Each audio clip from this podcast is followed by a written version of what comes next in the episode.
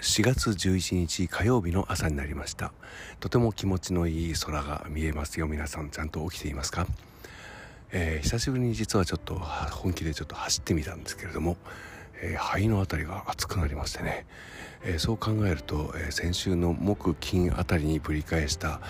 風のようなものは何かまた別のものだったんじゃないかなっていう気がするんです、えこんな風にはならなかったですからね。走るのは案外平気だな。ってって思ってたんですが今日はですねもうどんどんどんどん、えー、肺から胸喉にかけてですね熱くなってこれはいかんなと思って、えー、途中で歩いてしまったと、えー、それぐらい、えー、何でしょうね治りかけだと思うんですけど、え状態が普通と違ったなっていうのを感じた朝でした、えこういった同じことの繰り返しの中で変化を感じるっていうのはとても大事ですね。やっぱり同じことは繰り返しておくべきだなと、えー、今思ったところです。さあ今日も一日元気で過ごせますように。